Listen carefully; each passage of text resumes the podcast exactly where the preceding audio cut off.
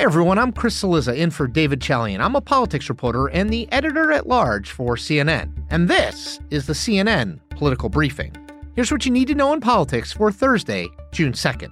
The House Select Committee investigating the insurrection on Capitol Hill is gearing up for a public hearing, and the picture of what went down that day is starting to become clearer and clearer.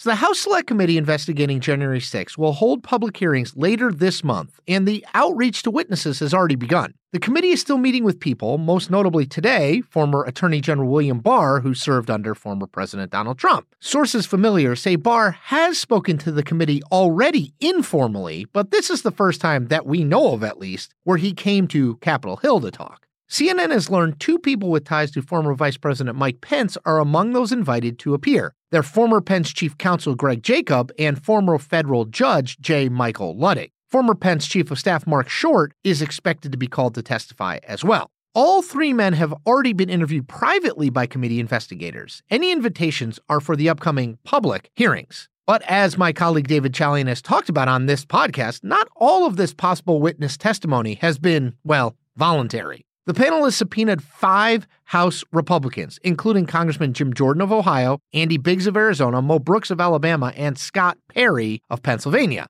The fifth member of that group, House Minority Leader Kevin McCarthy. Multiple members of that group have pushed back on their subpoenas. McCarthy sent a letter to the House Select Committee last Friday detailing why he wouldn't comply with his subpoena and giving a list of demands he wanted met before going forward. Here's what he had to say yesterday on Fox News. My position has not changed on this committee. It's not valid because Republicans were not allowed to appoint anybody. Of course, that's not true.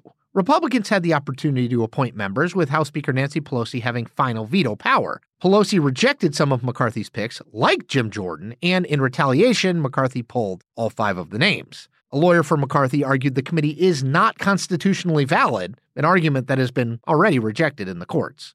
CNN has uncovered more text message exchanges from former Trump White House Chief of Staff Mark Meadows. We've covered a ton of these text message dumps before on this podcast. Some were from after the election, right before the insurrection, and even after. And just to remind you, we have these because Meadows handed them over to the committee himself back when he was still cooperating with the committee. These texts give a clearer picture of the chaos that ensued on the day itself, January 6, 2021. It also shows how badly members of Trump's inner circle wanted him to call off the rioters and denounce the violence even as it was unfolding. From that day, we have text to Meadows from Republican lawmakers, former members of the Trump administration, Republican activists, Fox personalities, even from the president's own son. A question the committee wants answered is why it took Trump so long to publicly condemn the attack, and whether that failure is proof of dereliction of duty and evidence that Trump tried to obstruct Congress's certification of the election. Let me jog your memory here a bit. At 1:05 p.m. on January 6, 2021, the joint session began inside the US Capitol to certify Joe Biden's electoral college victory. Outside,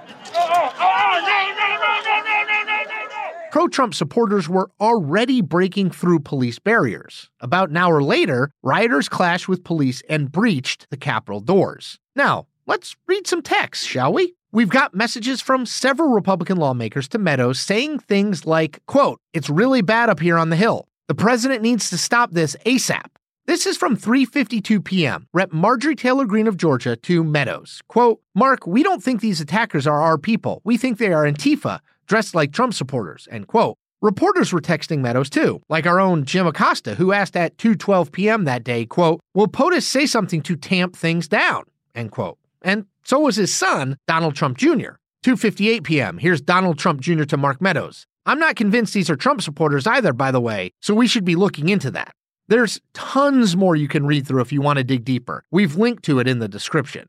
But Trump didn't tell rioters to leave until 4:17 p.m. when he posted this video to Twitter. We have to have peace.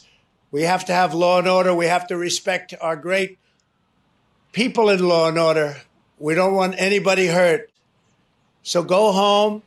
We love you. You're very special. One thing that's clear January the 6th has cast a long shadow and one that isn't going away anytime soon.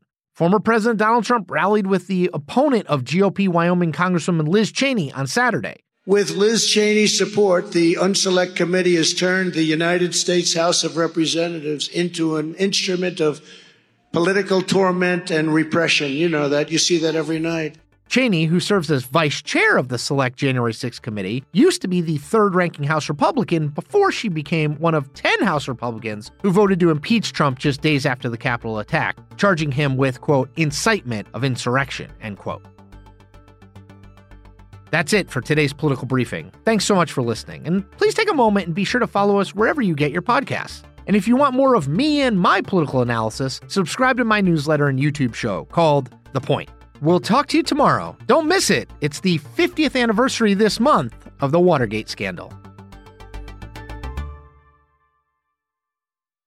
Over 37,000 companies have already made the move to NetSuite. Backed by popular demand, NetSuite has extended its one-of-a-kind flexible financing program for a few more weeks. Head to netsuite.com/slash/briefing. netsuite.com/briefing.